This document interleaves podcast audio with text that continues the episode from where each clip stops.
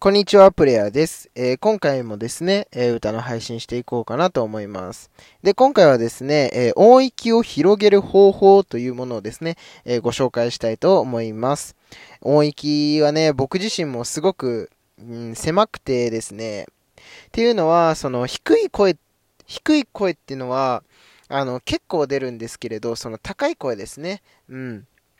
っていうものがですね、まあ、一般男性ぐらいしか出ないというところでですね、まあ、あの、最近流行りのバックナンバーさんとか、あとはヒゲダンさんとかですね、えー、ミセスさんとか、そういった方々の曲が出ないと言ったところで、まあ自分自身ね、こうちょっと嫌だなって思ってるところがあったので、あの、あの、昔からね、ちょっとずつちょっとずつではあるんですけれども、まあ、あの、発声練習も兼ねて、その音域を広げるね、練習をしてるわけなんですけれど、まあ、これをね、皆さんとも共有していけたらいいかなと思っております。はい。ということでですね、始めていこうかなと思うんですけれど、えー、まずですね、やり方としては、えー、以前紹介しました、このエッジボイスっていうものをまず最初使います。っていうね、この声、この、このエッジボイスに加えて、えー、あー、あー、あーっていうこの自分がね、一番、うん、まあ、気持ちよく出せるこの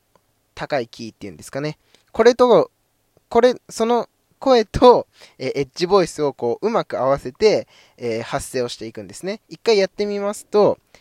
あー、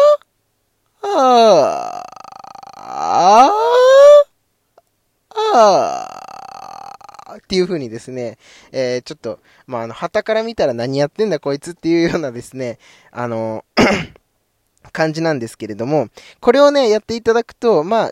あの、ちょこっとね、音域も伸びてくるかなと思いますのでですね、ぜひ、あの、一度、試してみてほしいなというふうに思います。はい。ということでですね、今回は、えー、ちょっと短いんですけれども、えー、音域の